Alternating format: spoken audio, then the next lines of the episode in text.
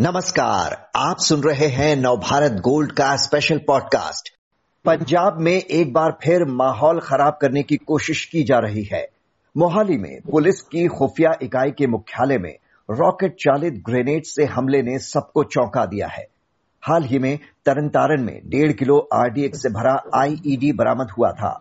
हरियाणा के करनाल से, पाकिस्तान से संबद्ध चार संदिग्ध आतंकियों को गिरफ़्तार किया गया था। उससे पहले चंडीगढ़ की बुरैल जेल के पास से विस्फोटक उपकरण बरामद हुआ था। तो कौन है पंजाब में माहौल बिगाड़ने की इस साजिश के पीछे और उनका क्या मकसद है? यही जानने के लिए बात करते हैं वरिष्ठ पत्रकार अर्जुन शर्मा से, जो आज हमारे साथ हैं। अर्जुन जी, पिछले काफ़ी समय से लगातार विस्फोटकों का मिलना और अब सीधे पंजाब पुलिस के खुफिया विभाग पर ग्रेनेड से हमला, क्या पता चल रहा है? अचानक घटनाएँ कैसे बढ़ गई हैं? देखिए, ऐसा है कि पंजाब की जो इंटेलिजेंस के हेड ऑफ़िस पे हमला हुआ है वो आप ये समझ लीजिए कि वो वो डिपार्टमेंट है जिन्होंने पूरे प्रदेश के लोगों को चैन से कैसे सोने देना है हम्म। और कैसे उनका सिक्योरिटी का ध्यान रखना है इसकी सारी इनपुट लेना उस डिपार्टमेंट का काम है हम्म। उसी डिपार्टमेंट को अपने पर होने वाले हमले की भी इनपुट ना मिल पाना ये यहाँ का इंटेलिजेंस फेलियर बताता है और दूसरी बात यह है कि गुरपतवंत सिंह पन्नू जो है वो विदेश से लगातार लगभग दो साल से इस बात का प्रचार करने में जुटा हुआ है कि खालिस्तान जो है वो उनका जन्म सिद्ध अधिकार है।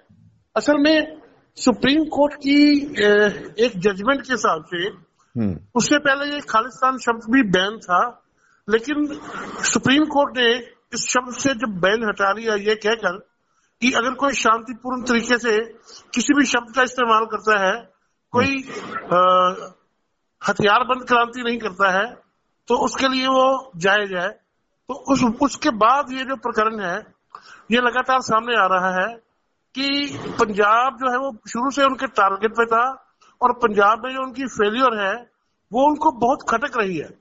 तो विदेश में बैठे पाकिस्तान में बैठे यहाँ के आतंकी वहाँ के आतंकी और इंटरनेशनल माफिया जो है सारा ये खालिस्तान के नाम पे जो धंधा करते हैं ये लोग बहुत एक्टिव थे।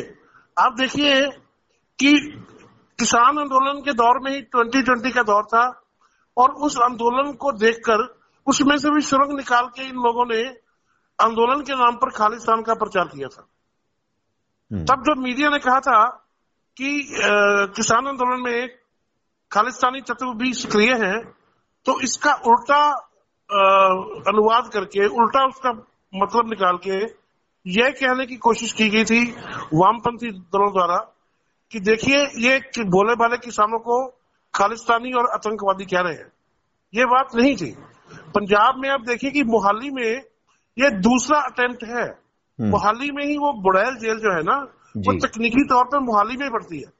बिल्कुल मोहाली के साथ सटी हुई है। हम्म, वहाँ से जो बम विस्फोट मिला था वो इतना शक्तिशाली था कि अगर वो चल जाता तो पता नहीं कितना बड़ा नुकसान कर देता। और ये जो ग्रेनेड से हमला हुआ है हम्म, ये आम तौर पे हथियार नहीं है इस्तेमाल होने वाला। ये सेना करती है या अफ़गानिस्तान में इसका प्रयोग जो था वो किसी समय शुरू हुआ था।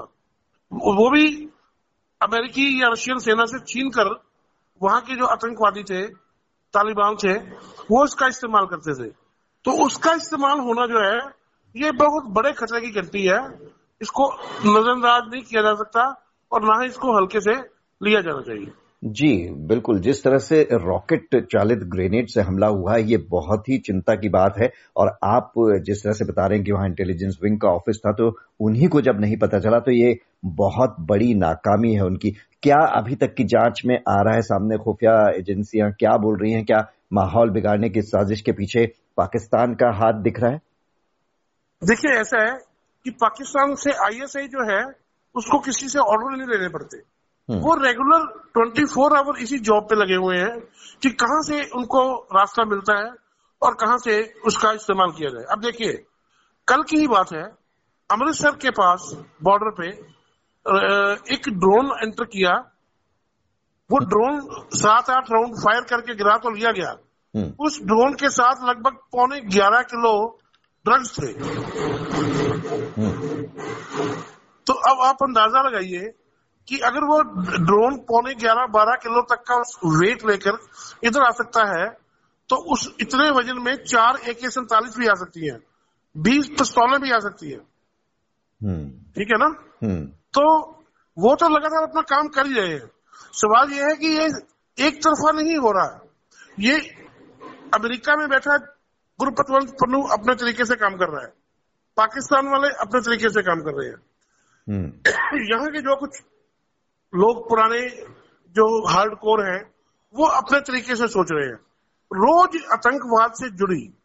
और माहौल खराब करने से जुड़ी एक नहीं कम से कम दस खबरें हमें रोज को पढ़ने को मिलती है जिनका आपस में कोई ना कोई सिरा जुड़ा लगता है कोई ना कोई आपस में लिंक लगता है आप देखिए कि हम्म। परसों हिमाचल प्रदेश की जो आ, सर्दी के मौसम में इस्तेमाल की जाने वाली विधानसभा है धर्मशाला की वहाँ धर्मशाला के में विधानसभा के बाहर खालिस्तान के झंडे और बैनर लगा दिए गए वहाँ पे हाथ से लग दिया गया खालिस्तान हम्म। अब ये बताइए कि ये क्या है हिमाचल में तो कोई ऐसी बात नहीं थी लेकिन हिमाचल में भी पैर पसारे जा रहे हैं और आज जो जो कल ब्लास्ट जो ये इन्होंने जो ग्रेनेड का हमला किया है उसके संदर्भ में गुरपतवंत पन्नू की आज की स्टेटमेंट है जो उन्होंने टेलीफोन के माध्यम से कई लोगों से वन वन वे मैसेज दिया है कि जो मोहाली में हुआ है वो शिमला में भी हम कर सकते हैं हम्म। तो ये बताइए ना कि अब हिमाचल को भी साथ में इन्वॉल्व किया जा रहा है। और पंजाब को तो देखिए जैसे आतंकी हमले बड़े हुए पठानकोट वाला हुआ या दीनानगर वाला हुआ वो तो हमको समझ आता है कि ट्रेंड लोग उधर से आए और उन्होंने हमले किए मारे गए। लेकिन इधर का जो काम शुरू हुआ है ना अब पटियाला वाले जो बर्तन गंदे किए थे अभी तो वो भी साफ़ नहीं हुए हैं। अभी उसकी जाँच चल रही है।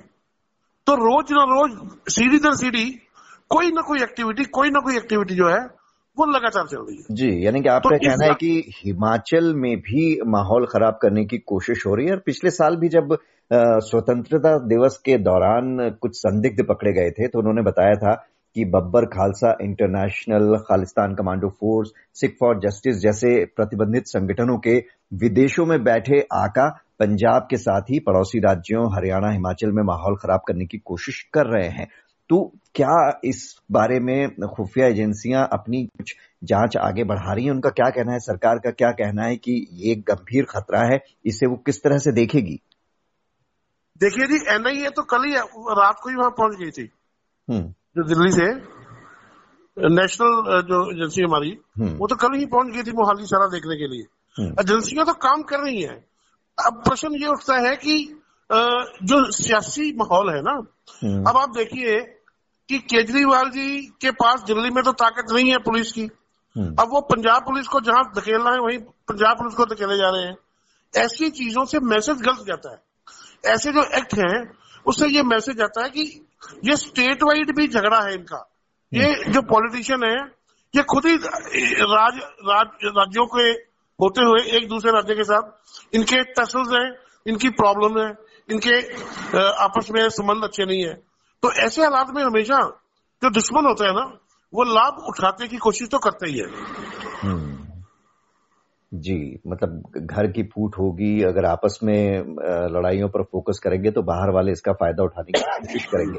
तो ये एक गंभीर बात है कि चुनाव से पहले ही अक्सर पंजाब में इस तरह की माहौल खराब करने की घटनाएँ होती थी, लेकिन अब चुनाव बीत गए, उसके बाद भी लगातार ये होना, इसको लेकर गंभीरता से सोचने की ज़रूरत है। बहुत बहुत शुक्रिया, अर्जुन जी, आपका।